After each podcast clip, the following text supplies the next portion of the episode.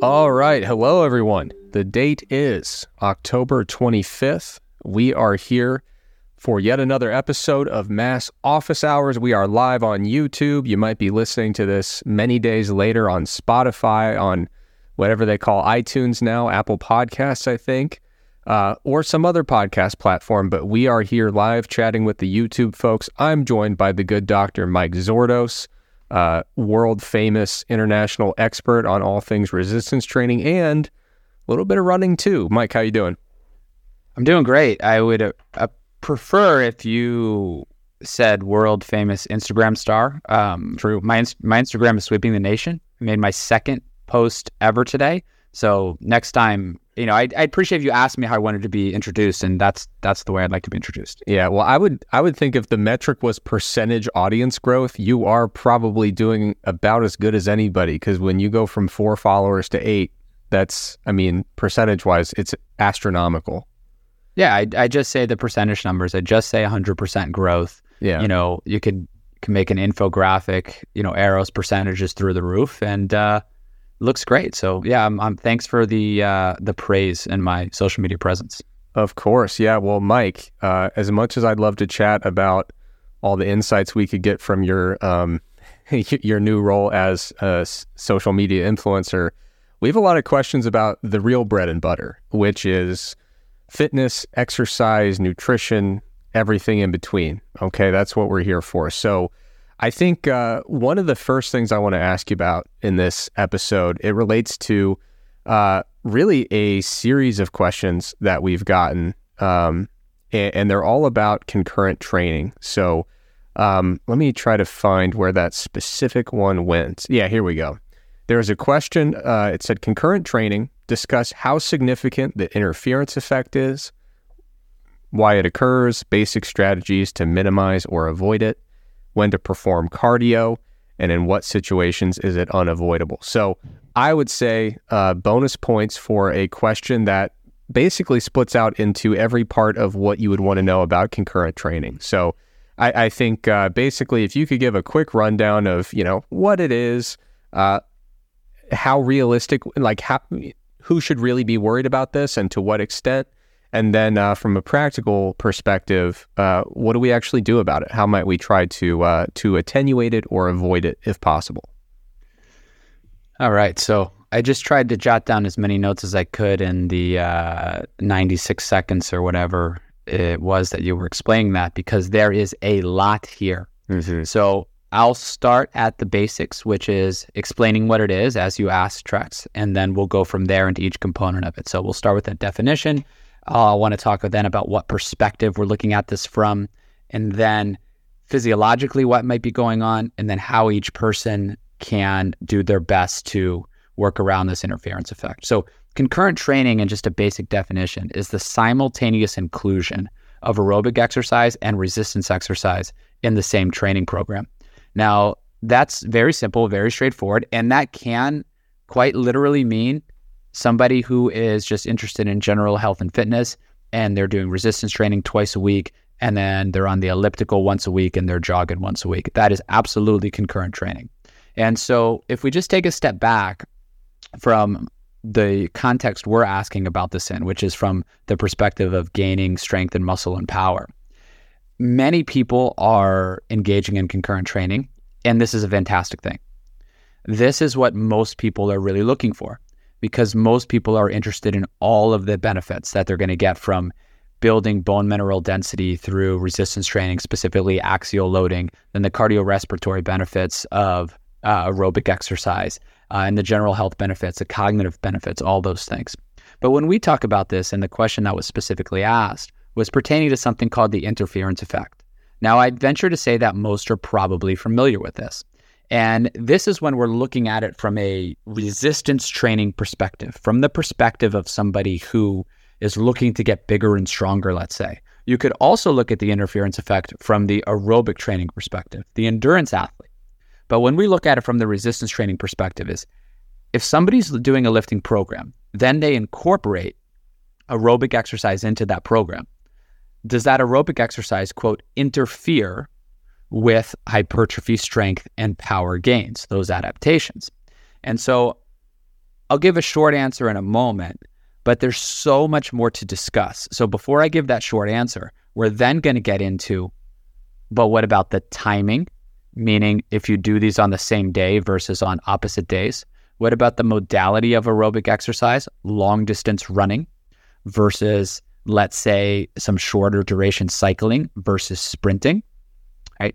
What about somebody who is just looking to do aerobic exercise, maybe for fat loss or for physique perspective, as opposed to somebody who's doing a lot of really long distance running who's interested in performance and that aerobic exercise. So there's a lot to unpack. But the short response is in terms of does this exist? I would say that it unequivocally exists. Unequivocally, the interference effect exists. Now, how much the interference effect comes into play is very debatable. And I would suggest that even though it exists, you could mostly or even altogether avoid it with some very simple strategies. So I think that's an important distinction is physiologically does it exist? Yes, it does exist. Can you avoid it if you're a individual looking to get bigger and stronger but still want to do aerobic exercise? Yes, you can probably avoid it. It's like saying do does the acute negative effects that static stretching has on muscle stiffness exist? Yes, it does but you have to hold the stretch for a really, really, really long time. Can you avoid the negative effects of static stretching on performance? Yeah, just hold the stretch for 10 seconds or less, probably, and it's not going to be uh, a super big deal.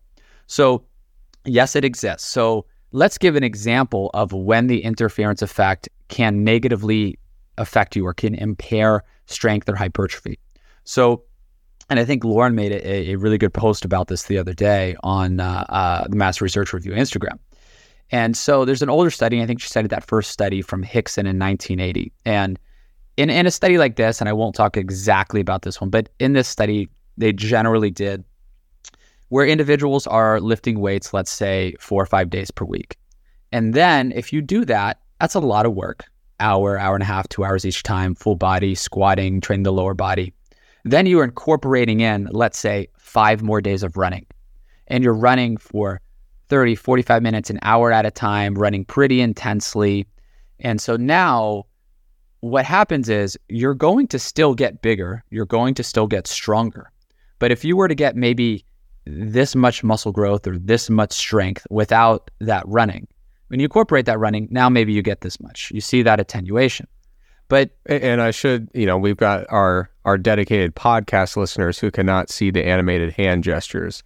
What what Mike was uh, pantomiming was that the cardio basically leads to still gains, but smaller magnitude of gains relative to lifting alone. There you go. Right. I, I, I love the live folks. I'm here for them. Now on the back end, you can edit that and you can say I love yeah. the uh, the podcast listeners. All right. And um, so now, when we see that attenuation, though, what's so important is to keep in mind the dosage that we talked about we're incorporating their five days of hard running into five days of hard lifting. That's a lot of work. So the magnitude of the interference effect really depends upon the dosage of the aerobic exercise that is included. Now, there's a bunch of meta analyses over the past decade on concurrent training. And I wrote a concurrent training article at Mass maybe a year or so ago, and I summed up all of these. Now, what these meta analyses are showing is that there's either no negative effect on hypertrophy and strength or a small negative effect of hypertrophy and strength with the with the interference effect. Because these meta-analyses are taking into account all of the studies that exist, no matter the duration, the modality of aerobic exercise that was used. And studies have gotten better over time. People have gotten smarter in that they realize, well, if we have somebody lift weights for three or four days a week, then we're just incorporating two or three days of cycling at 30 minutes or less at a moderate intensity. Or we're incorporating sprints on the cycle, right? HIIT high intensity interval training. And we're doing that on off days of lifting. Hey, we're not really seeing this interference effect. And so that's where we have to consider the dosage and then the timing, right, of the aerobic exercise. So if you want to lift weights and get bigger and stronger, but you still enjoy a little bit of running, you want to run eight to 10 miles per week. And you want to do this on your off days from lifting, or maybe you want to do it uh, at night after you lift your upper body earlier that day, and you're just jogging at a pretty moderate pace, and easy pace, I can say pretty confidently that that's probably not going to affect your strength and size at all, right? A very little bit. The only way it probably would in that case is if you were under eating and you weren't replacing the calories that you were expending. Um, and then that's because you're in a deficit, not necessarily a direct effect of that aerobic exercise. So, does the interference effect exist? Yes. But can you avoid it? Also, yes. Something can physiologically be a thing, but practically you can work around it. And so I think like this, when a first study is done, like that Hickson study in 1980, when that first study is done, it's done almost to show a point. Does this thing exist? And yes, it exists. To go back to that stretching study, there's a study from Fowles in 2000, and they showed that static stretching decreased plantar flexion strength acutely, but they held the stretches for 135 seconds, right? Yeah. So it's showing that point. So there's more to get to and more to unpack here, but the bottom line is if you want to avoid the interference effect, I don't think it's that hard. You can be pretty smart about it try to keep the exercise, the aerobic exercise, at least four hours apart from your lower body lifting. If you can, 24 hours apart from your lower body lifting. Keep the duration a bit shorter, 30 minutes or shorter. Not too intense if it's continuous exercise. And I think that you should be okay. The issue comes, and, and I don't want to go on too long. The way I always frame aerobic exercises, if eventually, if you do too much of a dosage of aerobic, it will interfere. But I always frame this as are you looking to complete the aerobic exercise or are you looking to compete in the aerobic exercise? If you are looking to compete and you want to run a sub three hour marathon, you can still get bigger and stronger. But at some point, running 70, 80, 90 miles a week, just practically, it's going to make it hard to lift. But if you just want to complete that run, that race, that 5K, I wouldn't worry about the interference effect. Just follow those simple rules, and I think you'll be fine. Yeah, that, that's a fantastic summary. And one thing I would add that I think often gets overlooked is that when we talk about the interference effect and interfering with resistance training adaptations, we sometimes gloss over the fact that resistance training adaptations is a broad category, right? So you might be training for power, you might be training for strength, or you might be training for hypertrophy or something else, right? And what we what we know uh, very definitively, in my opinion, is that if you're going to be experiencing the interference effect from the cardio that you're doing, you're most likely to see it impacting your power performance, you know, explosive high velocity muscle actions. It's usually the interference effect is a little bit less pronounced when we start look transitioning from power outcomes and looking more at strength. And then when you start looking at hypertrophy, you actually kind of have to do a lot to really meaningfully interfere with hypertrophy, right? So in a study like the Hickson study, where, like you said, it was kind of a proof of principle, let's go, you know, really exaggerated with the protocol and just show that this effect can be induced. That's very different from like sometimes I'll, I'll hear from folks who say, yeah, I'm really serious about my lifting. I want to, you know, be very muscular. I lift for hypertrophy, but I'd really like to do like, you know, a 30 minute jog twice a week for my heart health. I'm just worried about losing all my gains. And it's like, you, you will probably lose virtually 0% of your gains in, in that particular scenario. So it's really important to realize the distinction there between power, strength, and hypertrophy. Um, and there was a question in the chat here from Philip M. And I'm taking it, but not happily, because Philip M., when we started our live stream today, he put a little message in there and said something like, Oh, I love office hours. You know, these are fantastic. That message has been retracted, Mike. All I'm looking in the chat and it just says in brackets message retracted. So Philip, I don't know what we did to you that made you change your opinion on on office hours, but stick around to a- ask a question. So let's try to make it up to Philip. Let's win him back over, okay? And and let's impress him here. He says he does weight training five times a week. He likes to walk for cardio. Uh, he started to wear a, a weighted vest to kind of increase the effectiveness of his walking for cardio, effectiveness in quotes there. At this point, it's a 40 pound vest. Uh, I think weight has been added to it, and now it's starting to feel like a chore. And the question is should I go lighter or should I just suck it up? Um, and I'm, I'm interested in hearing your thoughts, but I'm going to throw my two cents in because you've been hogging the mic, quite frankly. I think in this situation, uh, it, it makes me wonder. I, I think you have to really think about what the term effectiveness is referring to there, right? So effectiveness, the the walking is for cardio, but is that for uh, you know adaptations to the cardiovascular system, or is it for just burning some calories, increasing energy expenditure? I would say uh, if the intention is for cardiovascular adaptations, I would say, uh, if anything, lighten up the vest a little bit and focus more on your walking pace or potentially focus on walking at a grade, right? So um, if, if I were walking specifically for cardiovascular purposes, rather than focusing on adding an external load, I would probably try to walk at a more brisk pace to, to induce a slightly greater stimulus for the cardiovascular system. Or, uh, if possible, depending on how you're doing your walking, if it's outside, you know, you're kind of stuck with the grade of your surrounding environment. But if it's treadmill walking, I would think grade and, and pace are really what I'm manipulating rather than uh, external load. I know wearing a vest became really popular uh, from some of the really fascinating research on the gravitostat the idea that our body has a weight regulating uh, mechanism that relates to essentially the gravitational pull on our bones. This is a semi evidence based theory, I think. And what that's not to detract from it. It's there is evidence for it, but we really don't understand it all that well. I, and that's not to d- diminish it because I think it's fascinating. I hope it's legit. I hope it's. I mean, I think it's really cool and there is evidence there. We just don't really understand it that well. But um, anyway, people got really into doing weight replacement uh, because they're basically there was some rodent research where they when they found you know if if the rodent loses three grams of weight and we replace three grams of weight, those gravitostats it, it almost made it look physiologically as if their body was like, oh nope, weight's totally normal, no need to induce metabolic adaptation or conserve energy. So it almost made weight loss and fat loss a little bit easier. Um, but uh, so yeah, people got into that kind of replicating that concept where as they were losing weight during bodybuilding contest prep, they were adding more weight to their vest to kind of replace the weight that was lost. Um, and there's been some really interesting uh, anecdotal reports from people who have done that with great success. But ultimately, I would say it, it just kind of depends on what you're trying to do.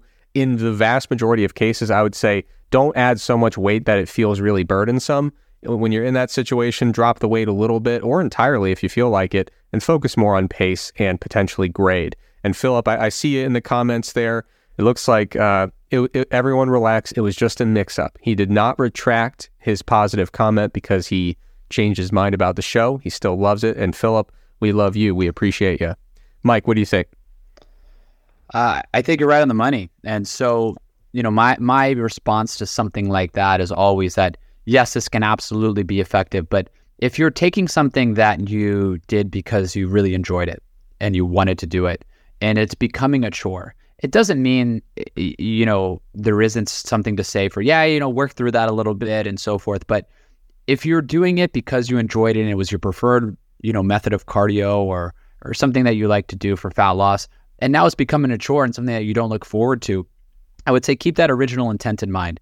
And one of the reasons it may have been successful at first um, is because you you were excited about it and you're putting that effort into it and so forth. So, you know, I would I would be cautious about um, you know continuing on or, or, saying I always need to suck it up and push through it on this walking thing uh, because you know walking is something that is enjoyable uh, and you want to keep doing and you want to stay excited about. So I'll look at it. I'll take it more from that perspective uh, and say that if it's getting too much of a chore all the time uh, you know, then then consider if that's really how you want to deal with it uh, every single time. Yeah, definitely. All right, Mike. We've been talking a lot about exercise, and exercise is fine. It, it's totally fine. However, we need to get into a little bit of nutrition. Okay, that that's my sweet spot. And if you want to take a break, if you want to leave the yeah. room, grab a drink, whatever you want to do.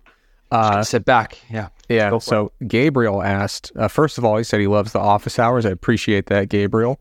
Uh, the question is regarding protein intake, is there any benefit for going above 1.6 to 2.2, 2.2 grams of protein per kilogram of body mass for adaptations other than muscle growth, such as increased collagen synthesis or something like that?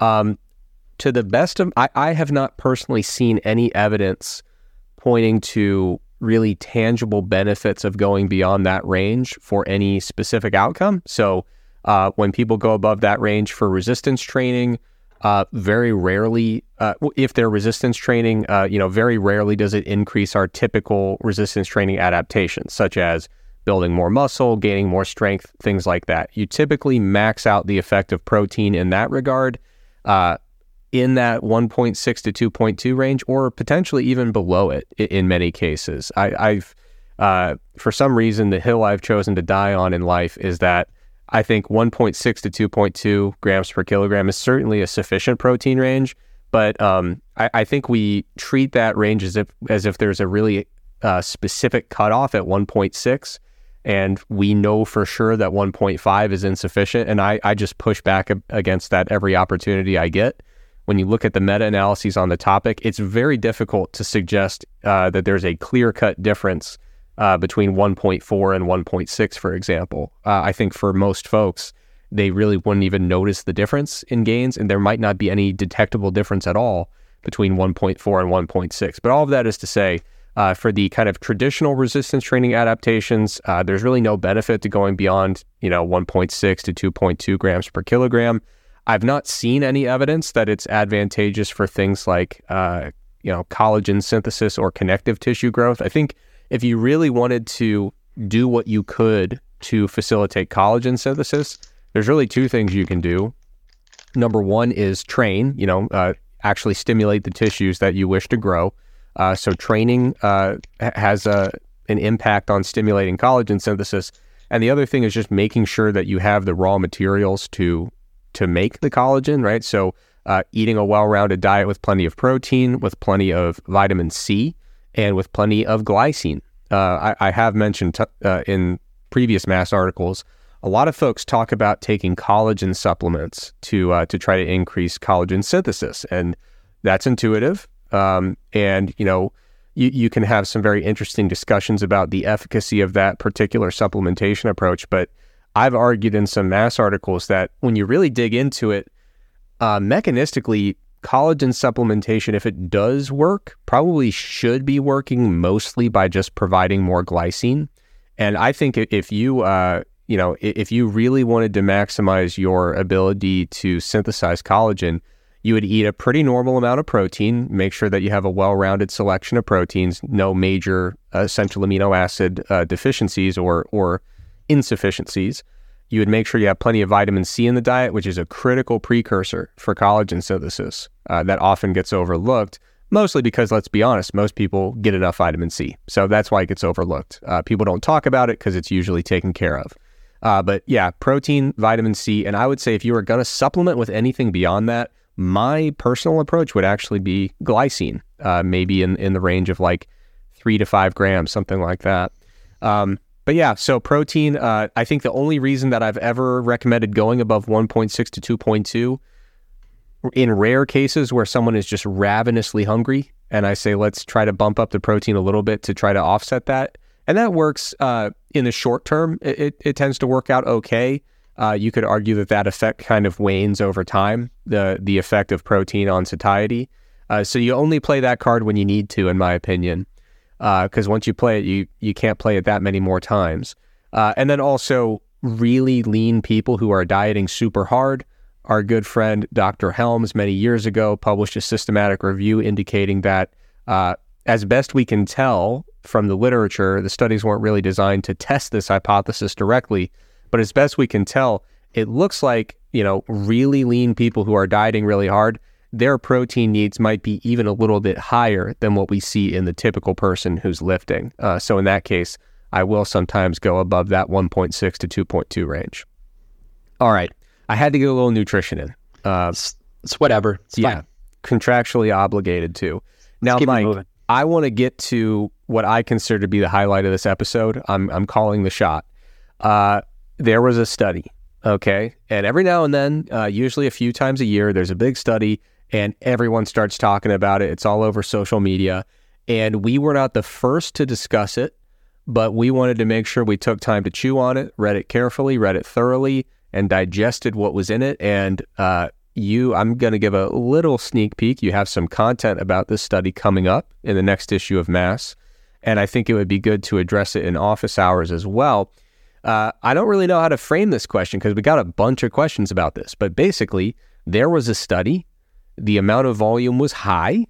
Uh, the I think the popular interpretation is that the study suggested that when you go from, correct me if I'm wrong, if you go from really high to super high volume, there's some added benefit there. Is that the kind of popular interpretation?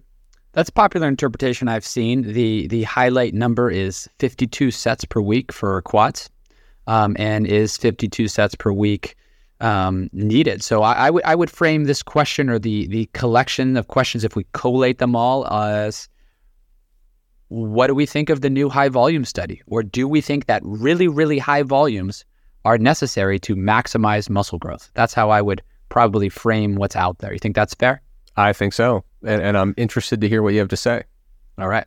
So, yeah, this study um, is very timely. So, uh, I know some of these dates because I just took a look at this. Uh, and it was published ahead of print on September 26th.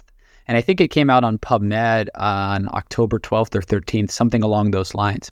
And so, you know, we really worked hard to get this into the November issue of Mass. Uh, typically, for everybody out there, when we start, you know, getting our articles, it's a, it's a little bit earlier for that because we need enough lead time to be able to write for an issue. Um, and so we have all of our articles done maybe mid month, you know, around, let's say, the 15th of a month for the issue that comes out on the first, and we're revising and so forth. And so when this one came out, I had already picked my articles. I was already writing. I was in the groove. But then we saw this title and we got a question about it in the Facebook page and uh, wrote a response to it along with some other individuals. And, and uh, it's like, you know, we, we got to get this in there. So I made a video that is called um, Really High Volumes Revisited. And this study makes up a component of that video.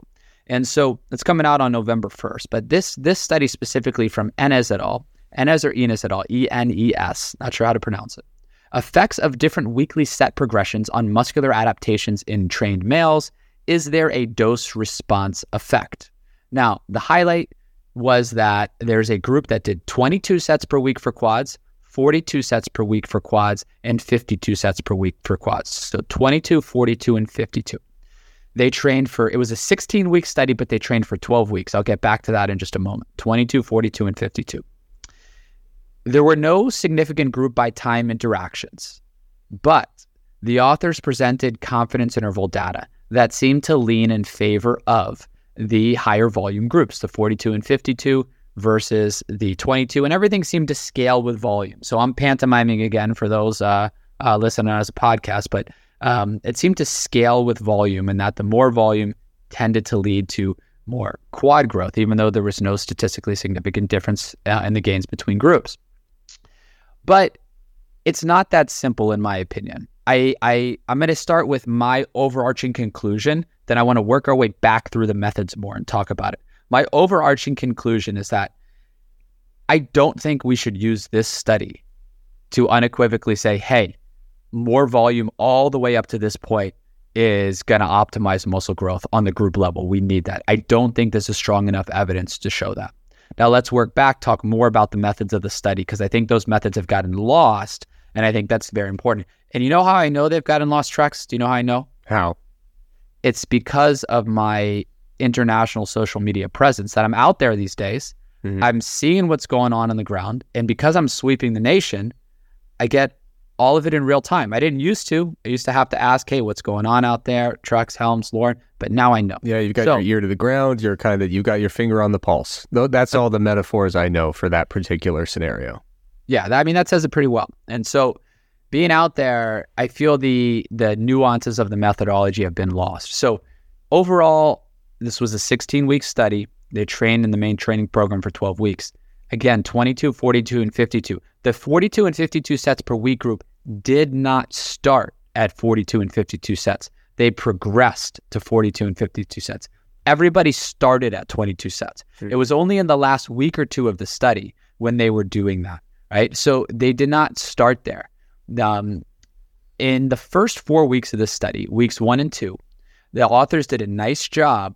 They had all subjects reduce their habitual training volume by 40% in week one and then reduce it by another 40% in week two. They called that the washout period. So that period was essentially there to normalize everybody to where they were. So if you're if you think about that in research and you have everybody coming in at all of these different volumes and somebody's doing 45 sets per week and then they start doing 22 sets per week and maybe they lose muscle, maybe they just maintain muscle, they don't grow at all.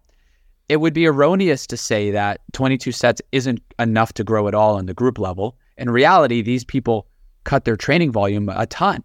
And so perhaps they just didn't grow for that. So those first two weeks, they cut their volume a lot to normalize to wash out. Then in the familiarization period, weeks three and four, subjects added four sets um, from weeks one to two. So a little bit more. Then in the next 12 weeks, individuals trained twice per week. They had a six to eight rep day, an eight to 10 rep day, Uh, and they trained the squat, leg press, and leg extension to a two RIR in each of these sessions at a different number of sets per week. All started at 22.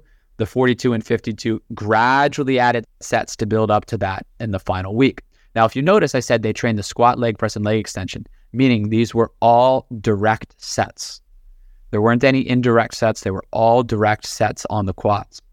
And so over time, again, no statistically significant differences between groups. Uh, when we looked at cross sectional area, muscle thickness of the vastus lateralis, also different regions, proximal, middle, and distal. The confidence intervals seem to lean in favor and if you do look at the confidence intervals in this study, and if you are in the in MASS, you'll see specifically I, I, I put these out there, um, made some nice tables with them on November 1st. They do tend to favor the higher volumes, uh, but again, it's not statistically significant difference. The other point to bring up is the individual rate of response here. And this is such a huge thing in resistance training that to me is just at the forefront of new research these days, which is why is there such an individual response and what is accounting for this individual response? So, if you look at the data in this study, there the individual that had the largest decrease in vastus lateralis cross sectional area was also in that 52 set per week group. So while the confidence intervals did favor the higher volume. There was an individual, and we're talking about 10 subjects in the 22 set per week group, 10 in the 42, and 11 in the 52. So one out of those 11 saw almost a 4% decrease in cross sectional area. Now, that's just one person, right? On average, the confidence intervals did favor the 52 set per week group, but there were some variation in each of the groups up and down. It's nothing that you could say overwhelmingly everybody's going to respond better to this. We're looking at things on a group level. We're not looking at any significant by time interactions. I don't think we should take this and say unequivocally working up to 50 sets per week is what is needed. I think it can work. I think it can work for some people. And I wouldn't argue that it does tend to lean in that direction. And the the the one reason that I wouldn't necessarily argue too strongly with somebody that's showing it leans in that direction is if we go back to some of the other high volume studies of the past five years the Schoenfeld et al. study from 2019. Um, then we have another study from Brigatto, which came out, I think, in 2019, but was only published in print in 2022. These studies worked up to in the high 30s or in the mid 40s for sets per week. Um, the Schoenfeld study counting indirect sets as well. Both of those studies also tended to show that things scaled with volume.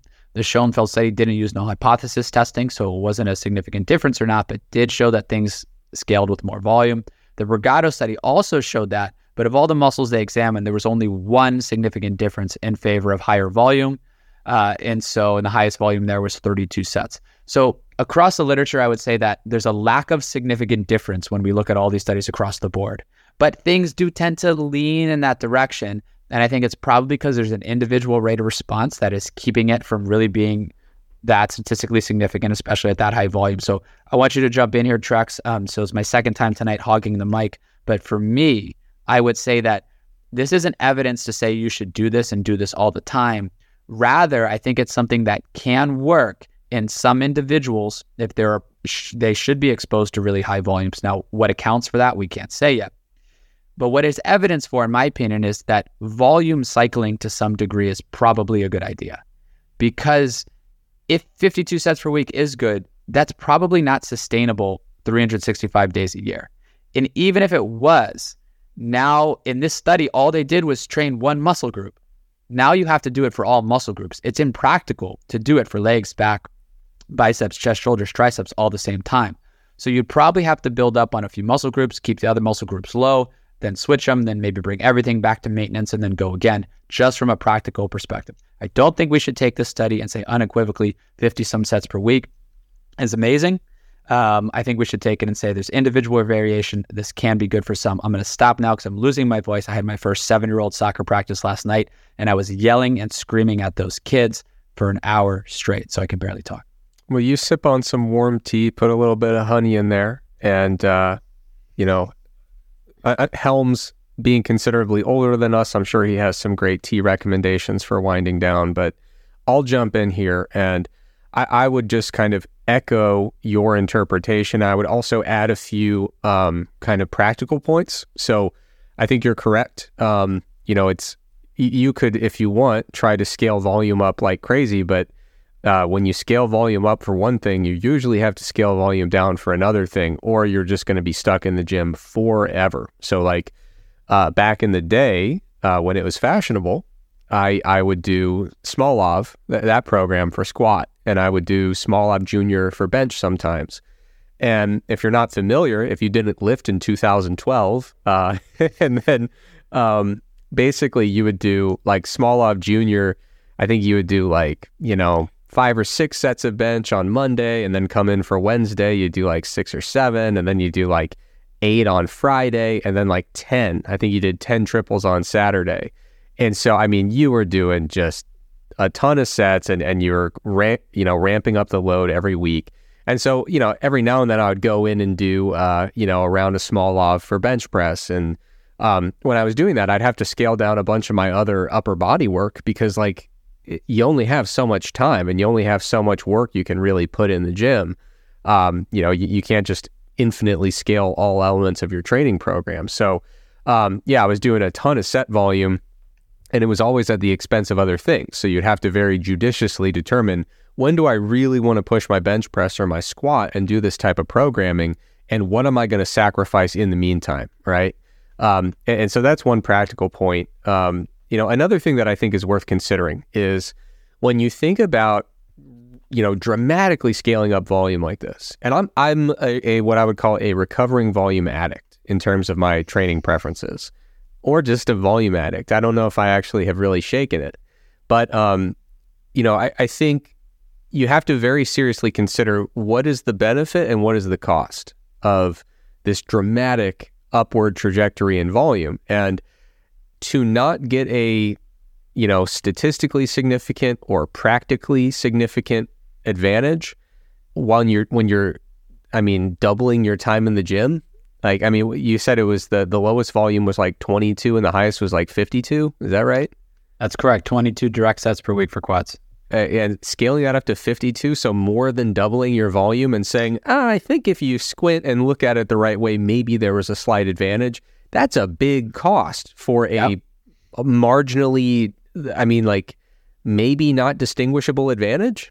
Right. So they, they, ended up doing 18 sets of squats, 18 sets of leg press, and um, 16 sets of leg extension. And so the one thing I'll, I'll keep this quick, but that that Trex said that's a lot of cost. And so the, the terminology I've been kind of adapting lately, it'll probably catch on just like my Instagram. But when you consider something like this, I always try to say now, think of the downstream effects.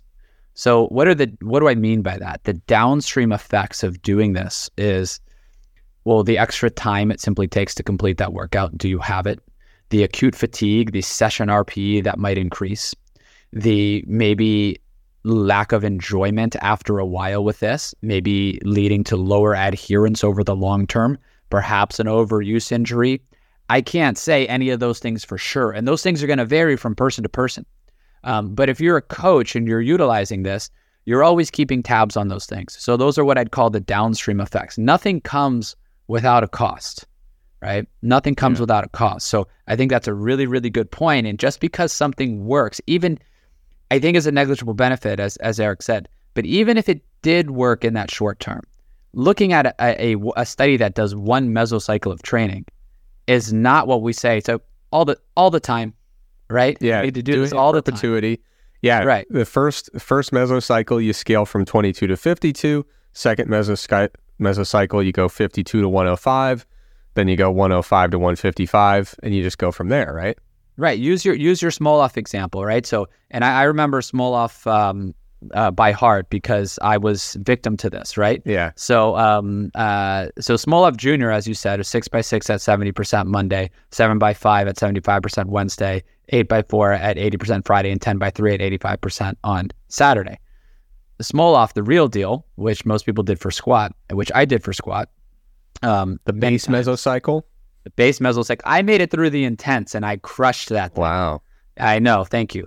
Um, uh, four by uh, nine at 70% on Monday, seven by uh, uh, four by seven at 75% on Wednesday, um, seven by five at 80% on Friday, and 10 by three at 85% on Saturday.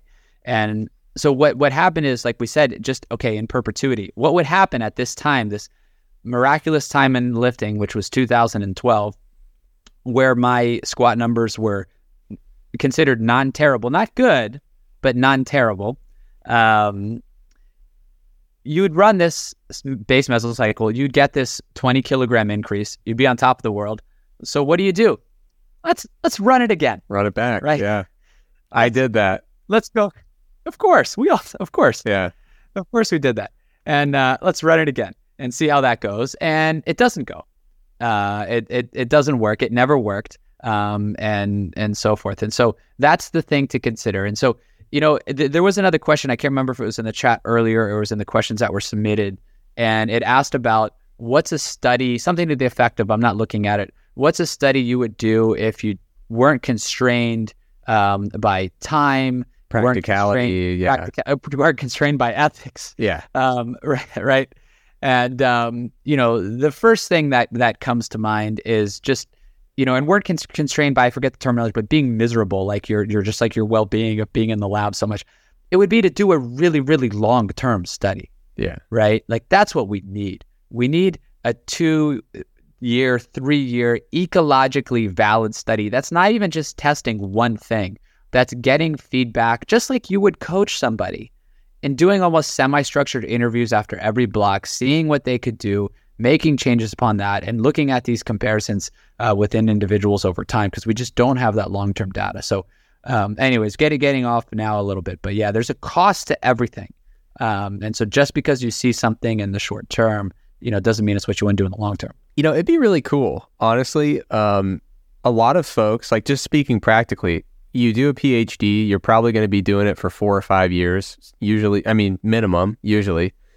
And, you know, you're usually going to be doing it on a campus. It's very common that you recruit students to do your studies. Uh, you know, people who are just walking by, they see a flyer.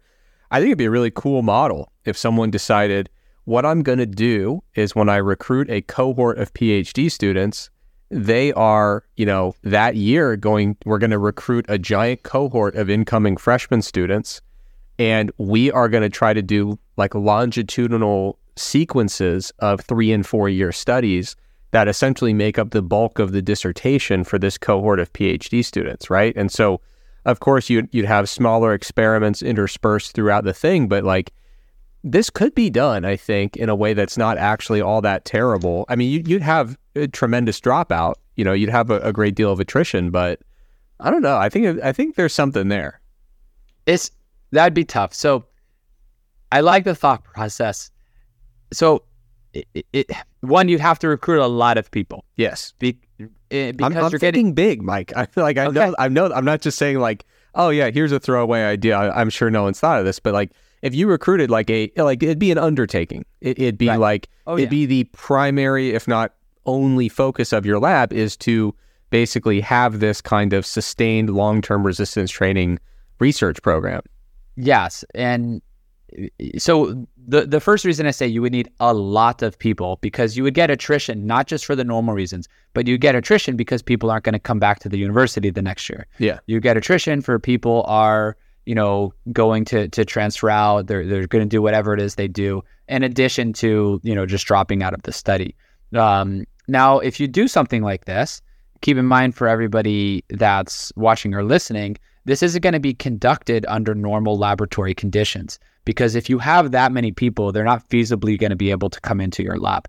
Additionally, they're going to be leaving school for Thanksgiving break and winter break and spring break and all of these reasons where that is so difficult to carry out some of this long-term study and summer break and that sort of thing. So um, it, it would be very, very difficult. You would have to almost set up um, some sort of app-based training where yeah. they could report in um, but you were able to get everything done at the rec center. You would probably need a lot, a lot of funding for this study uh, to be able to pull this off for your app and to be able to compensate the individuals mm-hmm. coming in um, and to probably be able to pay them for some sort of extra check in at times, something to incentivize them to do that. But and you would probably need to get specific classes at the university on board, which would be helpful. Yeah. So if you could get really, really high enrolled classes in the freshman year, freshman seminar classes or English classes or things like this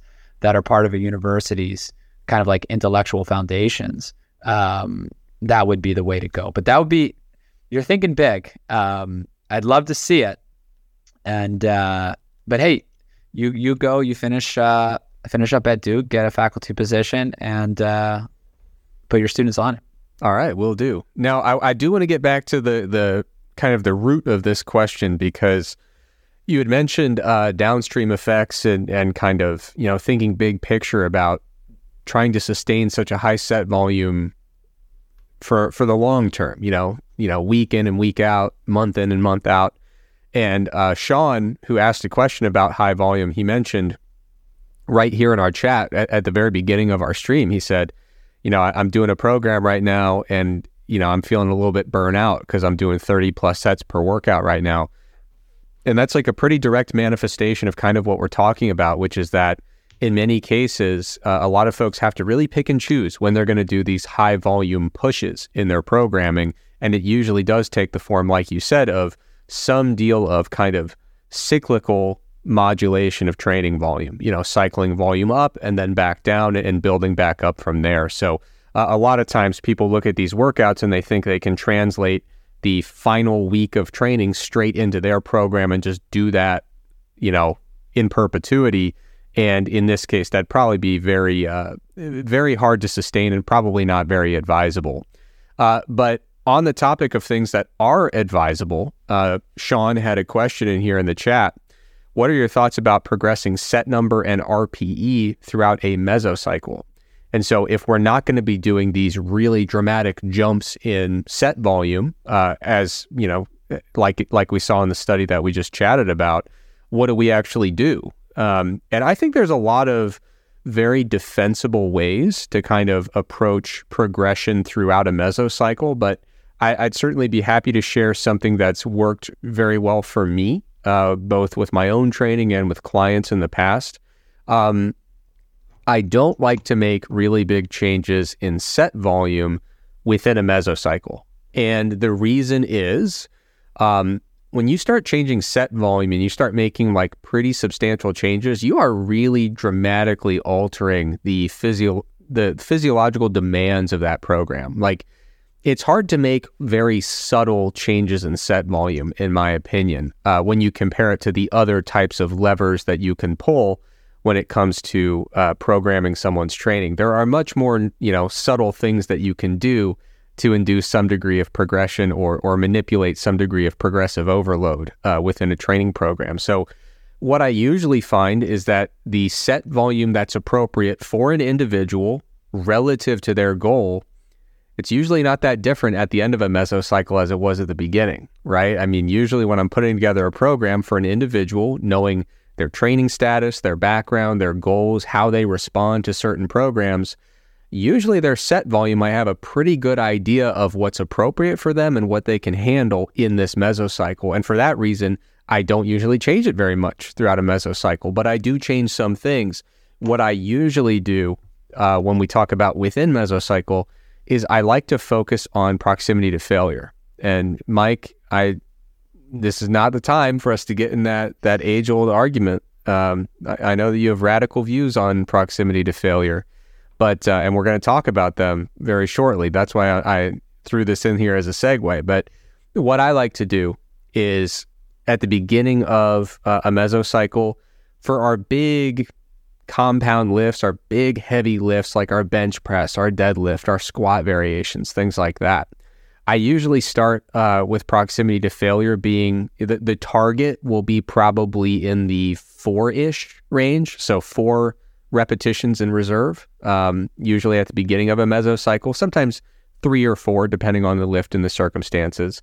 Uh, you know, sometimes you, mo- you, you kind of change things around because you've got the one person who always underestimates their, their reps in reserve and the other person who always overestimates. And you kind of have to, you know, individualize that and kind of nudge things a little. But anyway, I, I usually start around four repetitions in reserve. And then as a mesocycle progresses, we go down to three, we go down to two. And sometimes when we're really pushing it, we might be down to one. And of course, there's going to be times when you pick your spots and you actually are pushing things to uh, an RIR of zero. Um, but that's not something you're pulling out of the bag super frequently for something like a deadlift or a squat in, in training. At least not not uh, not for people who are not like you know competitive powerlifters who are in the most intensive tra- intense training period of their life. And even then, I, I think you want to use that re- zero RIR pretty sparingly in the vast majority of cases. Um, so that's what I do for the big compound lifts. For the accessory stuff, um, the stuff that's just hard to mess up, you know, bicep curls, tricep extensions, lateral raises.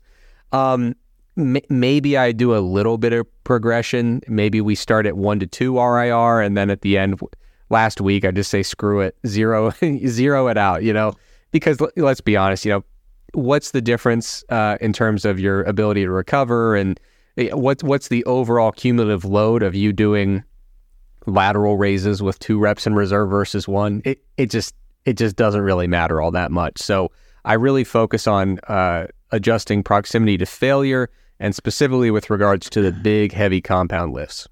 What about you, Mike? Yeah.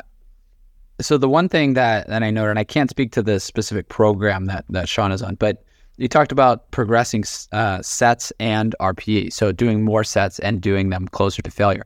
So if you're progressing them at the same time, I don't know if I would advise that because now you're you're progressing two different things. That's a lot more demands as Trex set.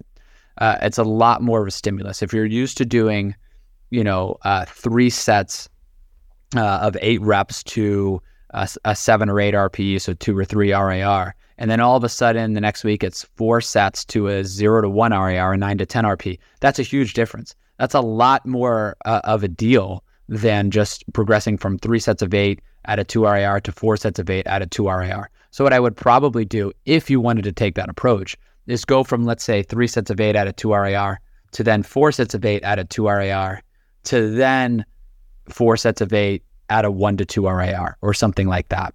Um, w- one thing that I I would do in this case is I, I don't know if I would have pre-programmed progression of sets and RIR or RPE. I would want to see how that individual is doing, right? I would I would say, are they making progress? If they're making progress, I'm probably going to leave it alone. As Trex said too, it's okay in the last week or so of the training block. All right, if we want to do a little bit more, but also, are we talking about progressing a set and the RIR on every single exercise every day for that week, or are we saying, hey, we've got our main list and all of resistance movements and on that last set of squats on at the end of the week, so that one set, that's where we're going to do that progression. That's fine, not a big deal, right?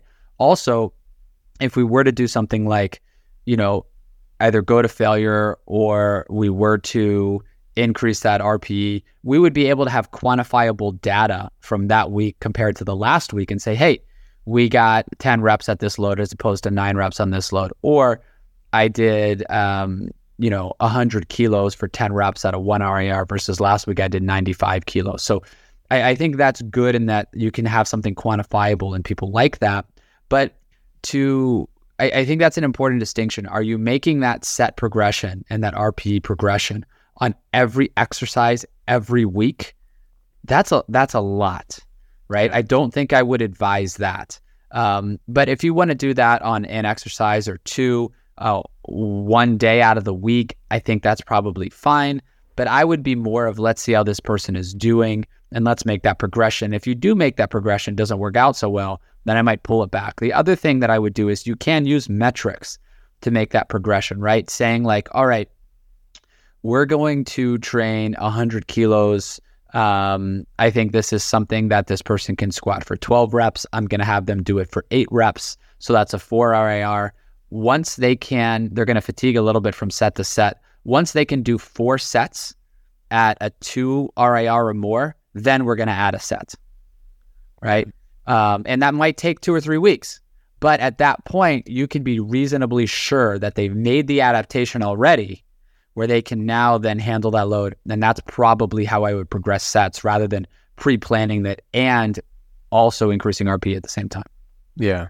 Now, we I want to hear your thoughts. We've had people asking, uh, since we're on the topic of proximity to failure, about a recent meta analysis that you were involved with uh, related to the topic. Uh, but before we get to that, um, I need to dive into the chat here because there's some more slander going on. I need to kind of get ahead of this. So, uh, some speculation, reckless speculation, that I'm uh, drinking cheap beer on air um, and claiming that it's non alcoholic. Um, people think I'm lying when I talk about my beverage, so I'll just leave it a mystery. But this is not an alcoholic beverage. I will keep it in the mystery uh, sleeve that keeps it cool and comfortable to carry. Um, so shame on you for the speculation in the chat. Someone noted that our uh, page currently has 666 subscribers, um, and they uh, discussed some of the, um, I guess, demonic uh, connotations of that number. And I do want to acknowledge that since I'm at Duke, we are the Blue Devils, and that was kind of one of my lines in the sand. I said, if we're going to do this, I want to make sure that we cap it at, at 666 to just stay on theme. So uh, I appreciate you for noticing, but when we're talking of subscribers, that does bring me to another troubling observation, another trend that I keep seeing, which is that the number of viewers is greater than the number of likes. And to me, that is, uh, like I said, troubling, concerning. I might even say insulting. Uh, it, it, does hurt. So if you are listening, uh, listening live, I do encourage you to go over and hit that thumbs up button, hit the like. It helps us get out to more people, which is uh, very much uh, important to us. We want to spread the word and spread the science. So, if you're a listener, uh, take a moment to reflect on your behaviors, whether or not you've liked this episode, you've subscribed to the channel, or subscribed on the podcast platform that you happen to be listening on. All right, with that out of the way, Mike, uh, let's dive in. Uh, Robinson et al., a meta analysis looking at proximity to failure, and the outcome of interest was it hypertrophy, strength, or both? It was both. It was both. Okay, so uh, anytime a meta analysis comes out on this topic, it generates a lot of discussion. And uh, I was on a meta analysis on this topic that came out in, in pretty a pretty similar time frame and people thought there was going to be an all-out civil war within the MASS crew because Helms and I were on one, you were on another. Was Helms on that one too? Helms was not on this one, but okay. one of his one of his students was. Okay, but the sides were picked, and it was the, the lead author on the one you were on, Martin, who did a phenomenal job. Yeah, was also on ours and did a phenomenal job helping this one. Yeah, and so, so um, I don't know what he's going to do. He's going to have to pick a side. Yeah, it, it's tough, but uh, basically they, they both came out around the same time. And the thing about meta analyses, meta regressions, is that the devil is in the details, right? And, and, the interpretation is very specific to the methods that, that were implemented. So um, without all the, we don't have to necessarily compare the two of them, but the Robinson meta analysis, we got a question from a listener about it, and who better to tell us about it? Well, maybe Zach, but we don't have Zach, so let's have you tell us about it. Sounds good. Um, yeah, the the one thing that was it was interesting to me because I, I wasn't expecting a, a, comparison between the the two metas is that they genuinely answered different questions. Mm-hmm. Um, they did not answer the same question. The one meta analysis or series of meta regressions included almost double the number of studies that the other meta analysis included, and that's not better or worse. It's because it was answering a different question. Um, so it's not surprising they got different results. Uh, and I can say that both of these were very, very, very well done. Uh, both lead authors, um, Martin and Zach, did a phenomenal job. I know each other well, and, and they're friends, and uh, they did. They just did a great job. And so, uh, I'll speak to the one that Zach did uh, because it's the one that I'm the senior author on. And uh, you know, Zach, first and foremost, let me let me let me take a moment in all seriousness and highlight him. Um, he did a phenomenal job. He should get the credit uh, for working on this uh, while uh, we have other co-authors on the paper, and I am the senior author on the paper. It's just a preprint, right? We're going to submit it for review. Um, he just did a great job. He spent years on this. Um, he refined his approach. He learned how to do it all himself and did a great job. So uh, I'm honored that he brought this for for our laboratory and led the way. And so, what the series of meta regressions found, or what it, I should say, back up and say what it wanted to look at was to date the meta analysis that have been done have answered a different question, which is looking at failure and non failure training in a binary fashion. So, does training to failure lead to greater muscle growth and strength than not training to failure? And for the most part, and Trex, you can correct me if I'm wrong, most of the metas on this have shown, eh, there's really no difference between training to failure or not training to failure kind of do whatever you want type of deal now. We should consider those downstream effects. But taking that out of the equation for a moment, do whatever you want. It's a binary fashion. You like train to failure, go for it. You don't want to train to failure, that's fine too. This meta analysis wanted to answer a different question. It wanted to answer what is the dose response relationship between proximity to failure and strength and muscle growth? Meaning, if we look at the slope really between RIR and muscle growth or RIR and strength, so does training to failure provide more growth than a one RIR? And that provide more growth than a two RIR, than a three RIR, four RIR, five RIR. So just the directionality. As you get closer to failure, do you grow more or do you grow less? As you get closer to failure, do you gain more strength and do you get or do you gain less strength? So it's a dose response question. That's different than the binary question that the other metas have analyzed. And now What's also interesting about this, when Zach and I set out to answer this question years ago now, maybe three years ago or so, we were interested in the strength component. To us, that's what we wanted to do. But the hypertrophy component is getting all the headlines, right? This is what's all over the place. So we'll go with the hypertrophy component here for a moment. So if you look at the take home figure in the meta regression, this tends to show that yes, you do gain more muscle as you get closer to failure. And there's a pl- pretty clear trend showing, yeah, as you get closer to failure, a three RIR is better than a four, a two is better than a three, a one is better than a two, zero is better than a one. And actually failing does actually seem to be the best, right? And there's different definitions of failure, momentary and volitional, and we can get into all that. But in general, as you get closer to failure, you tend to gain more muscle. Now, as Trex alluded to earlier, I've had some radical views, people would say in the past, on proximity to failure. And I've written about proximity to failure in MASS a lot. And I was under the opinion that, hey, if there's no difference between training to failure and not training to failure, the question then becomes how far can you train from failure and maximize muscle growth? Because if I can train at a 4 or 5 RIR and I can maximize growth compared to training at failure, then I might want to do that. I might be a little bit more fresh and maybe I can add another set, maybe do a little bit more volume and grow more. So at first I was a little taken back. Zach ran the analysis and showed me the results. And I was just like, no, no way, man. Are you you're telling me that, you know, I was way off base on this? And he was, you know, um, he said, I'm not telling you you're off base, but I am telling you that these are the results. And uh, um, and so I took a look, and and those are indeed the findings. Now, I, I don't think we were that off base though in my some of my past remarks.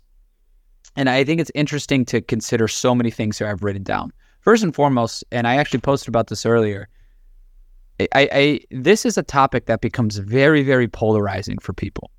And I think it's important as I've stepped back and thought about this. There's a lot of people in a camp like you suggest not to train to failure, and they say, but you have to train to failure. I've been doing this. And a lot of people that don't train to failure say, you know, ah, you're not based upon science, you're just doing this. In reality, if you think anecdotally, a lot of people that have trained to failure have seen really good results. And a lot of people that haven't trained to failure have seen really good results. And so I think people are drawing on those experiences and saying, hey, don't attack my side of this because I've been doing really, really well. And I think those are both warranted because you can grow from both of these uh, training models. You can grow from training to failure or not training to failure. Now, let's go for a second based upon the premise that training to failure is a little bit better for muscle growth. I'm not 100% sure that it is, but let's go on upon that premise and the directionality is there in the meta regression. Let's now understand that this is when set volume is equated. right? So that's a big component here of the meta analysis, right? We're talking about when volume is equated. So if training to failure gets a little bit more growth on a per set basis, now let's consider some of those other downstream effects. How difficult is this? How fatiguing is this? Is somebody really going to adhere to training all the time? And that sort of thing. So then let's step back and say, all right, if three sets to failure, I'm doing the pantomime again. I know Trex. If three sets to failure gets you this much growth, right? And then um, three sets to a one RIR gets you this much growth. I'm slightly less. There you go. I'll let you do the uh, uh, um, the narration of this. Um, gets you slightly less growth. The question then is, how many more sets are needed to compensate for leaving one rep in reserve? Right. So is it one more set? What's the what's the slope between number of sets and RIR? For every RIR you drop, do you need one more set? For every RIR you drop, do you need a half a set? Is that a linear relationship? Is it a non-linear relationship? Does it exist at all? Right? Do, do you need to add five sets for every RIR? That I don't know. But that's a question that I think we haven't been able to answer from this. So if somebody looks at this and says, hey, training to failure is better, I say, in what context? Right? In the exact parameters that we examined it in this study under certain situations, maybe. Also, that relationship really only existed with these moderate loads. Once you get up over 80% of 1RM or so forth, 85% of 1RM, it didn't seem to be as big of a deal. So it's very important to consider these things. Then we go practically. We have to consider the exercise that's being trained. While exercise may have not been a moderator here, training squats to failure every single session all the time is a lot different than training biceps curls to failure. If you want to train curls to failure, probably not that big of a deal. If you want to train squats to failure all the time, that might be something that's a little bit too taxing. Maybe your technique breaks down. If you're going to absolute momentary muscular failure, you open yourself up to injury and so forth. So there's so many other things to consider on a practical, actual recommendation perspective. Our job in the meta-analysis is to only figure out what the data say. This is what the data say when you pull them and you run these meta regressions, and here's what we're seeing. But that doesn't always match up with exactly what we would recommend under all possible circumstances at all times. The one other thing that I think is interesting from the meta analysis is um, you I, have I've heard people say as well, like you can't grow from training at a five RIR or a six RIR or seven RIR. And I would say that you unequivocally can grow. Is it going to be optimal? That I can't say based upon our meta meta regression. No, it's not. But you can grow. If you look at that, there is still substantial growth at these proximities to failure that are farther away. So if you take somebody who's doing nothing and now you just train to a 10 RIR, that's going to be better than doing nothing. I'm not recommending everybody go out and train to a 10 RIR. I'm just pointing out purely scientifically based upon the data that exists that you can grow from that. But then we see that relationship go up. For strength, it's a different story. For strength, that relationship didn't exist. And I would suggest that you'd probably want to stay a bit shy of failure for strength. Also, for strength, it matters why the RIR is low if the RIR is low or you're at failure just because you're doing a bunch of reps at 70% of 1RM, probably not the best way to go for strength. But if your RIR is at zero or one because you're training at 90% of 1RM, well, it's going to be at zero or one once you do one or two reps at 90% of 1RM. So the load is a is a moderator in that case, and it matters for strength. So there's a lot there. There's a lot to unpack. There's more to say, um, but that's a whole office hours episode in and of itself. So I'll stop there for now. But we have to consider what the data say under what parameters, which is is volume equated, and then uh, we have to consider if we were to add volume, would that compensate? Would it not compensate? And there's all of those questions, and then consider the exercise selection, the taxing, the the how taxing it is. There's all those questions that we don't have the answers to. Um, so I can't say that.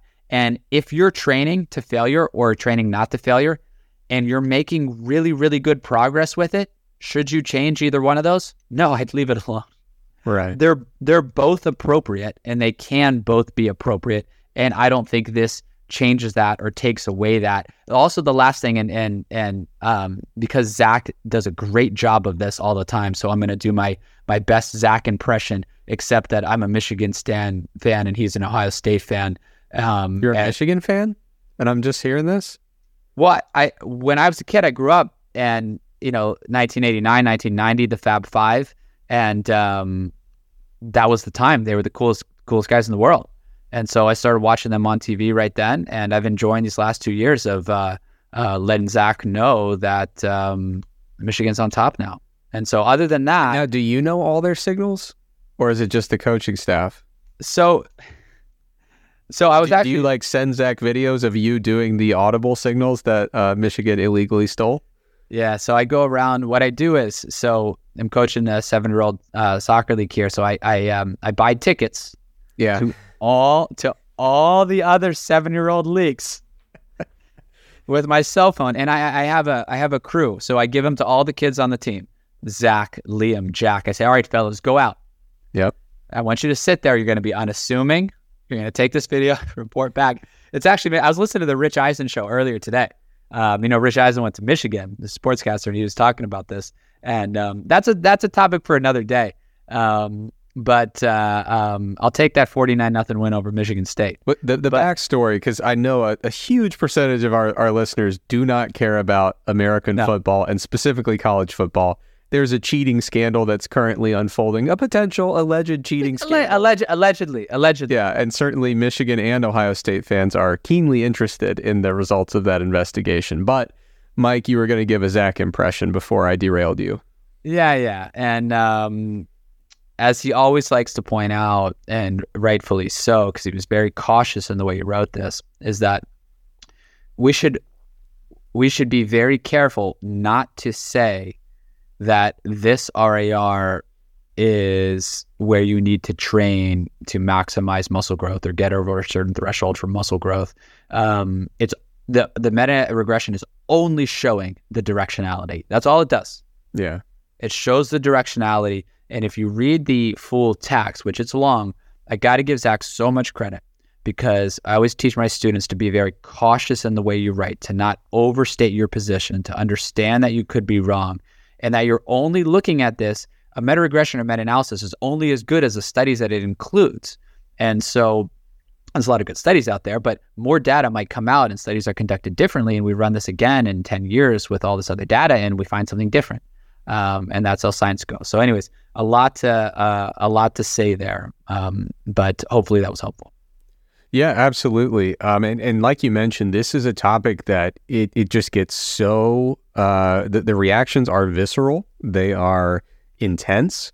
Uh, I I one time on the MASS account made a post about uh, proximity to failure, and it was a fate worse than death. I wouldn't wish it upon anybody. The uh, resulting conversation was lively. Uh, but uh, yeah, I think I think what's what's going on there, if I had to guess, is that a lot of folks, the way they feel about this debate, should you train to failure or should you not train to failure, specifically for hypertrophy, a lot of folks that I think indirectly gets at a pretty big part of their training identity uh, where like the people who do the low vol or yeah the low volume high intensity training they're like you know there's a few folks who who teach these particular ways to do it and they're fully bought in and they love it and they get great progress and so once they do that they say like there's why would you do any other approach like i'm only doing this small number of sets i'm in and out of the gym etc and then the folks who feel differently and, and, say, well, look at all these volume meta analyses. Like clearly, volume is what's up. And if I can leave a few reps in the tank, I can do more volume efficiently and, you know, and so on and so forth. And so a lot of folks say, as an evidence based lifter, uh, you know, I feel very strongly about this trade off between intensity and volume. And I err on the side of higher volume uh, and leaving some reps in the tank. And I think once you kind of plant a flag on either side of the debate, or even appear to plant a flag, even if you don't mean to or intend to, usually you get a pretty active uh, active discussion that follows. And ultimately, you know, I facetiously facetiously acted like it was terrible, but those discussions are good, and I think uh, I think they can be really productive. And ultimately, at the end of the day, what you find is there are many reasons or many different ways to train effectively, right? And so uh, I, I think the easiest way to look at it is look at the highest level of any sport related to lifting, and you say, okay, is there an absolutely huge person who trains this way and an absolutely huge person that trains that way?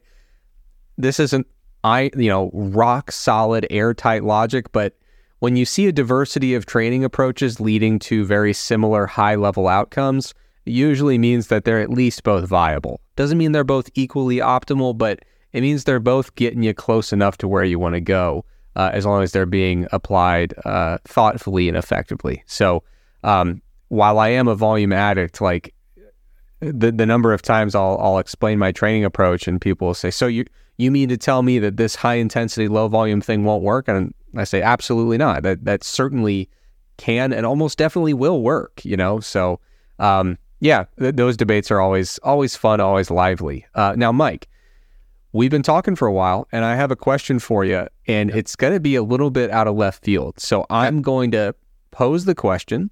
I'm going to answer it, and and and then I'll give you some time to gather your thoughts. I think this is a really nice one to uh, to end on here. Um, All right. So we've got a question from Floral Frey uh, in the live chat. And if, if, you're listening on podcast or you're catching the YouTube after we record, being in the live chat, uh, you know, of course, we love that you're enjoying it in whatever way works for you. But being in the live chat, there's just nothing like it, Mike. You can't replace being here in the moment and experiencing this with the group.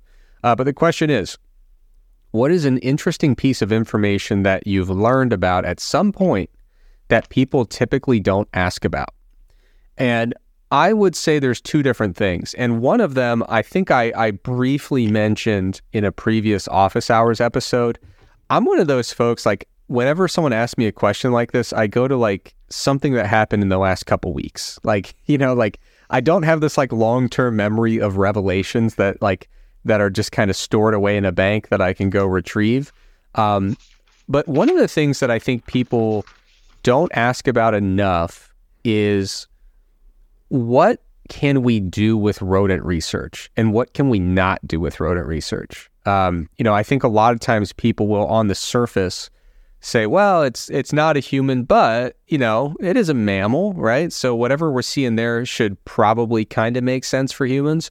I think um, what's really interesting, yeah, and, and I, I get more of this the more that I interact with folks in my new department. Like, I'm in evolutionary anthropology now, and there are a lot of folks who do comparative physiology and look at different animal models.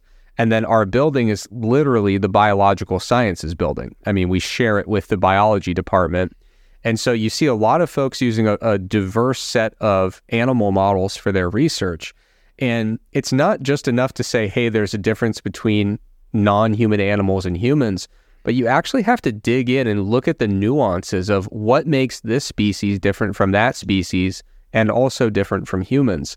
And so it, it's just really fascinating the more that you learn about uh, how odd it is the, the way that we've come to do rodent research. And um, so, for example, there was um, uh, I, I, was I attended a, a really wonderful uh, like seminar lecture a couple weeks ago from someone who did a lot of rodent research, and he, he was talking about a particular uh, situation where a drug had been approved uh, based on a bunch of rodent trials. They had gone through every step you should go through in terms of getting a drug approved, but um, they released it uh, out into. Uh, they started doing an actual human trial with it. You know, it was working its way up. I, I shouldn't say it got approved it worked its way up and, and was finally okayed for a human trial because all the rodent trials look great. Um, and they had serious adverse events like multiple organ failure, people that were in like intensive care. I mean, traumatically, just absolutely devastating responses to this uh, this drug intervention.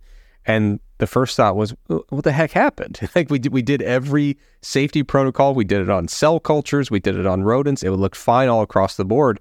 Um, and then they replicated the study in rodents, but instead of using, uh, you know, lab rodents, they got uh, wild rodents like that that had like actually not been genetically bred to live in a lab their entire life. And what they found was catastrophic results in the wild rodents as well.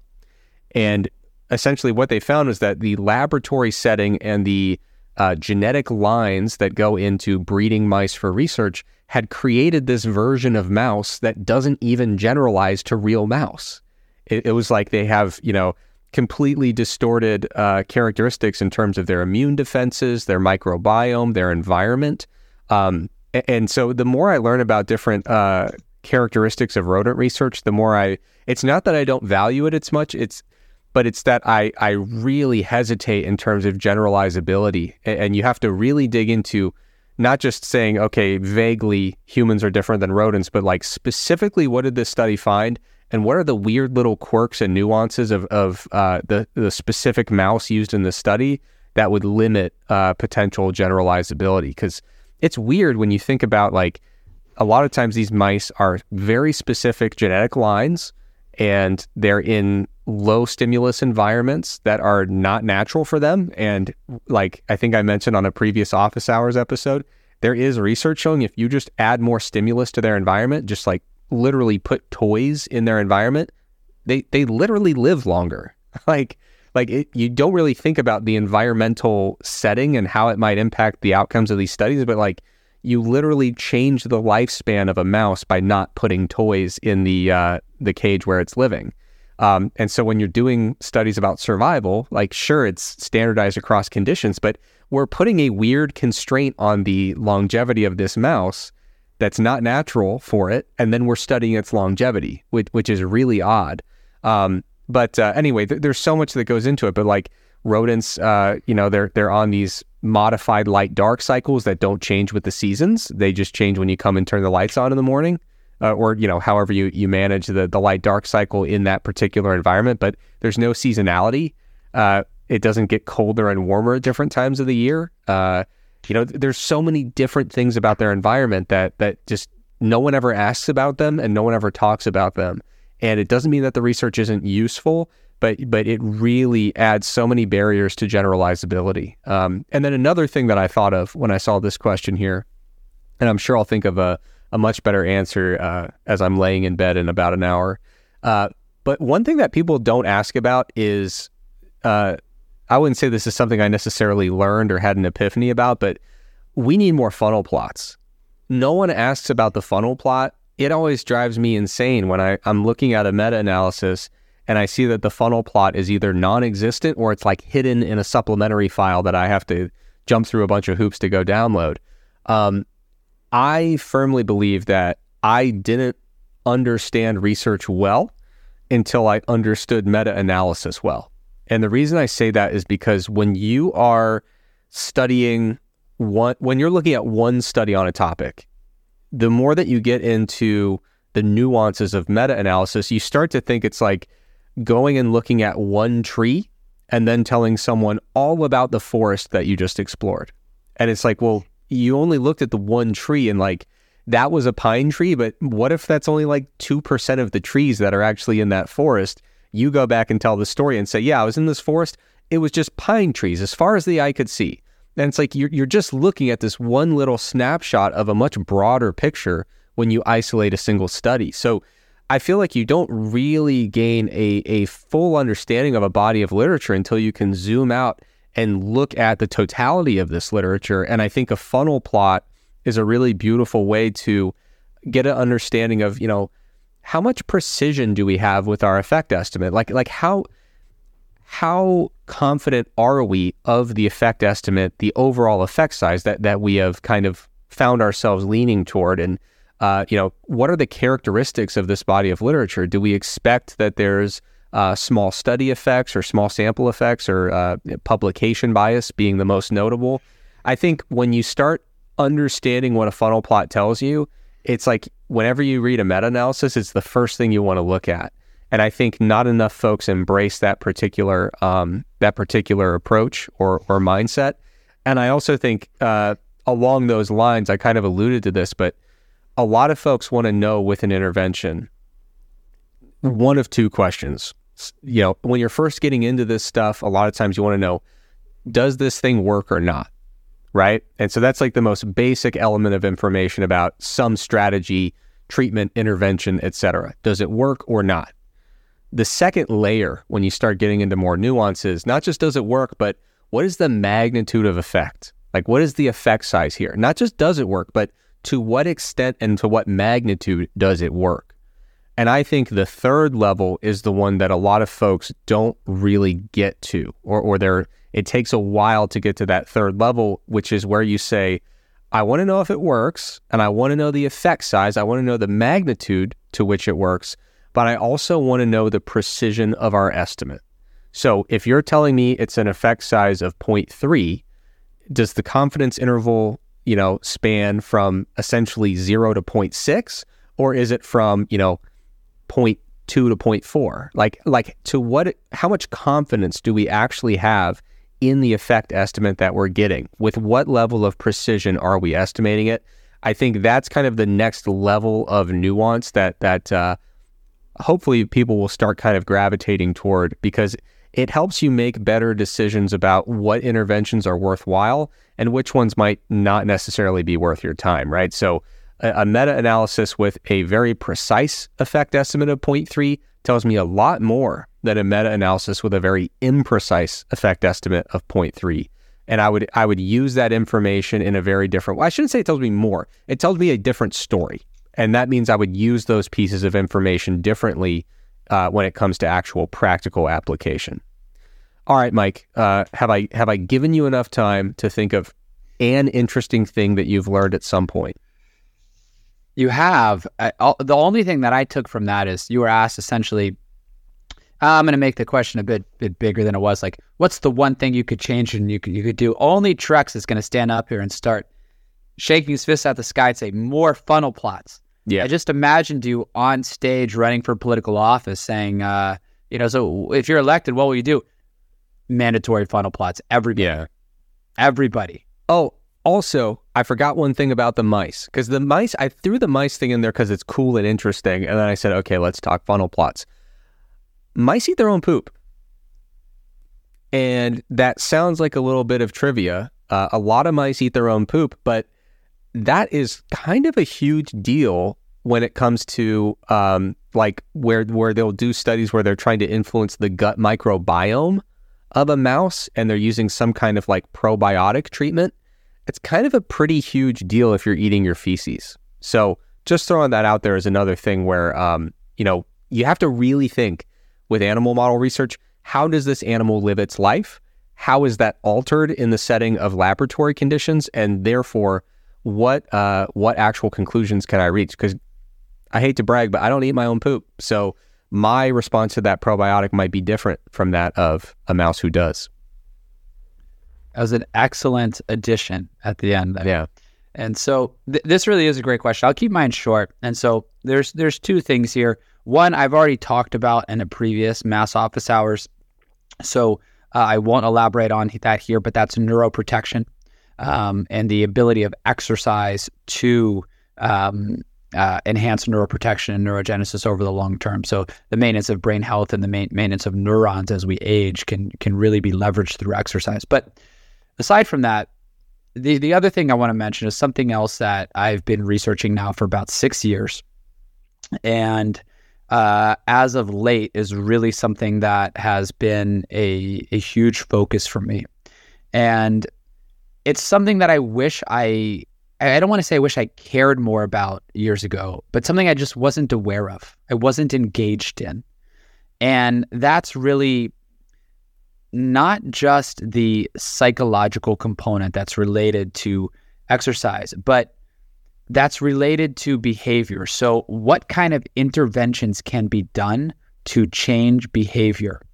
And so, I, I have a really, really good colleague, great friend, and we were both conducting studies related to exercise on cancer patients a few years ago. And our laboratory has does a lot of work with exercise and autoregulation in resistance exercise in cancer patients. And we were taking them through an intervention.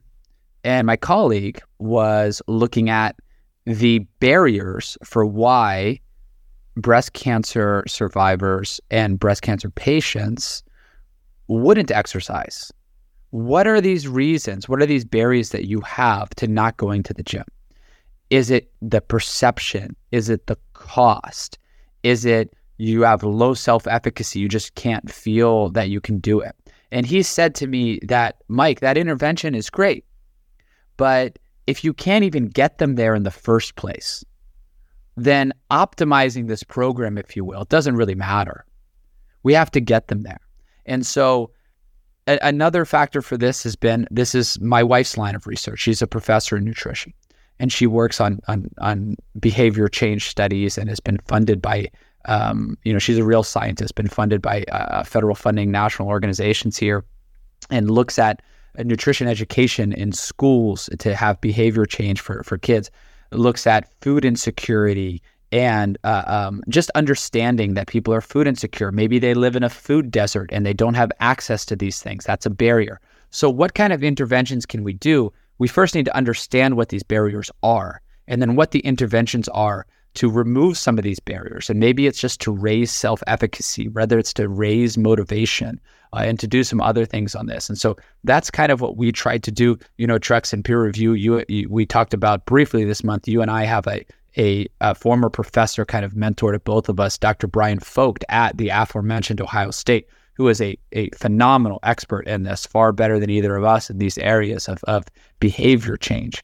Um, and so for me, that's something that doesn't get talked about enough.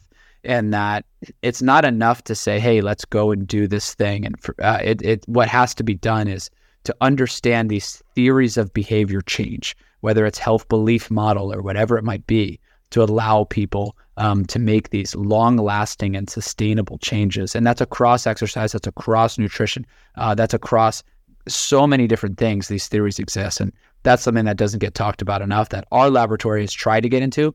Um, and uh, I would like to see, you know, a lot more people in our space talk about it as well. Yeah, it's huge. And it's actually an area that I'm hoping to get into myself uh, at my new role at Duke. Uh, I'm collaborating with some folks who are experts in qualitative research. And they have done some work related to uh, barriers to health related behaviors and it's something that I'd be really interested to uh, to dig into is is uh, uh, trying to branch out. And I, all the work I've done in my research career has been quantitative in nature, but I think there's so much you can learn uh, when you sit down with a participant in a more open ended conversation and say, "So this intervention didn't go the way that we expected. Tell me about it." Right. And of course, you you have more guided outlines than that for, for the discussion, but you try to get at this source of like, what are the actual barriers here? And I, I think what you find is when you look at some of these qualitative studies that take that format, it looks it looks an awful lot like good coaching, right? So understanding not just did this work, uh, but what were the barriers? What were the challenges we faced? What were what was kind of the the things that you enjoyed more than you expected, or was a little bit easier than you expected? And I think uh, all those different behavior change models then kind of help you anchor your observations to some kind of theoretical framework. And uh, during peer review, I had mentioned, uh, you know, I, I took, uh, it's a small, it really is a small world. Like I took uh, Dr. Focht's class as a student and you collaborate with him. And there's no reason that we should have a mutual connection from that, you know, like, I mean, and and and uh, my students who we mentioned earlier, Zach Robinson and my other PhD student Josh Pelland, they were Dr. Focht students. Were they uh, really? I didn't know that. Yeah. Oh, yeah. They worked in Dr. Focht's lab. Oh, wow. How, yeah. And and so that's how when I connected with with Dr. Focht, and then another um, one of his PhD students, Ciaran Fairman, who's now assistant professor at South Carolina. Just what a phenomenal individuals did a lot of great work in, in exercise and cancer research. Far so they're my mentors in this area. They're the reasons I got into it. Yeah. And, and, and Helms knows them as well. We we've all worked together, and uh, that's how you know, I got to connect with Zach and and uh, uh, and and Josh, and they came down here. So he he's just the greatest guy. And Dr. Focht has competed in bodybuilding show. Oh yeah, yeah, Multiple definitely. Bodybuilding shows. Yeah. Well, yeah, that's what I was uh, what I was going to say though. Is like um, nowadays, especially in my mass writing, I find myself leaning so much on all these different uh, behavior change models and theories. And when I was taking uh, Dr. Focht's class, I I really didn't understand at the time how important the information was. I paid attention. I did well in the class. Um, you know, I was a respectful student and, and everything. I wasn't like sleeping in class or, or ditching the class, but I didn't really fully appreciate how important and how useful those things were. And uh, and yeah, I look back at it and kind of have uh, a retrospective, much higher level of appreciation for that course. And it when I was actually living it in the moment, I would look forward to that course just because we would chat about bodybuilding stuff uh, before or after the lecture. Like I, would ask him a few questions about. He he did powerlifting as well. Um, yeah, I, I, think his uh, I think he was like a, a pretty good power lifter back in the day. Uh, he may still be. I don't know. I, I haven't kept tabs on his lifting uh, progress, but either way, wonderful guy, uh, excellent uh, researcher, and an odd connection that we really shouldn't have because I just took his class in Ohio. I moved to North Carolina. I guess you guys connected, and then I connected with you, completely unrelated. But anyway, yeah, like, like you were saying, um, learning how to help people change their behaviors is the art of coaching. You know, it, it, it truly is. It's not necessarily creating the most incredible spreadsheet you could ever imagine.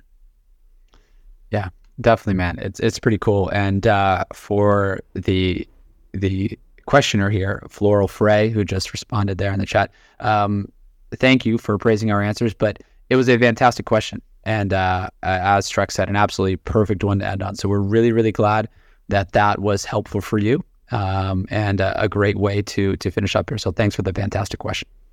Yeah, and I will say, just as a general note, uh, really lovely chat this evening. A lot of great questions, a lot of great responses in there. Uh, the viewer numbers are going up. Uh, congratulations to everyone for getting in on the ground floor as this uh, rocket ship goes to the moon. You guys are all the original supporters, and we'll have to make you t-shirts or something. But uh, anyway, thanks so much for joining us. If you haven't already, be sure to like, rate, subscribe, uh, leave a review, preferably a good one. Um, if you're going to leave a bad one, maybe skip the review for now. Um, as always, you know, we're here live on YouTube. You can catch it later on YouTube. We leave it up, or you can catch the show on Spotify, Apple Podcasts, all that different stuff. If you want to submit a question for a future show, the link is in the description of this video. Uh, you can submit, that link is open 24 7, or the best way to submit a question is stop on in, join us live for an episode of Office Hours. Now, big announcement this upcoming week, which I believe is November 1st. Is that right, Mike? That is correct. So, Wednesday, November 1st, we are actually going to have a rare non live episode but you should still tune in Wednesday evening to catch it because at some point on Tuesday afternoon, evening ish, I'm going to upload a video that is going to be absolutely fantastic. The reason we're doing this is because our cover story for the upcoming issue of the Mass Research Review is a wonderful interview between Lauren and Eric Helms. Uh, so it, it's a fantastic interview. Um, we wanted to make it available to everybody, um, not just our subscribers. It is our cover story. And uh, so, since it's our special, extra special cover story, we'll make that available. We're going to put it up here on YouTube, and then we'll be back to live episodes one week after that. So, we would only put this up if we thought you were going to love it. And so, it'll be on YouTube and it'll be out on the podcast platforms as well. So, stay tuned for that coming in one week. Then, the week after that, right back here live as always.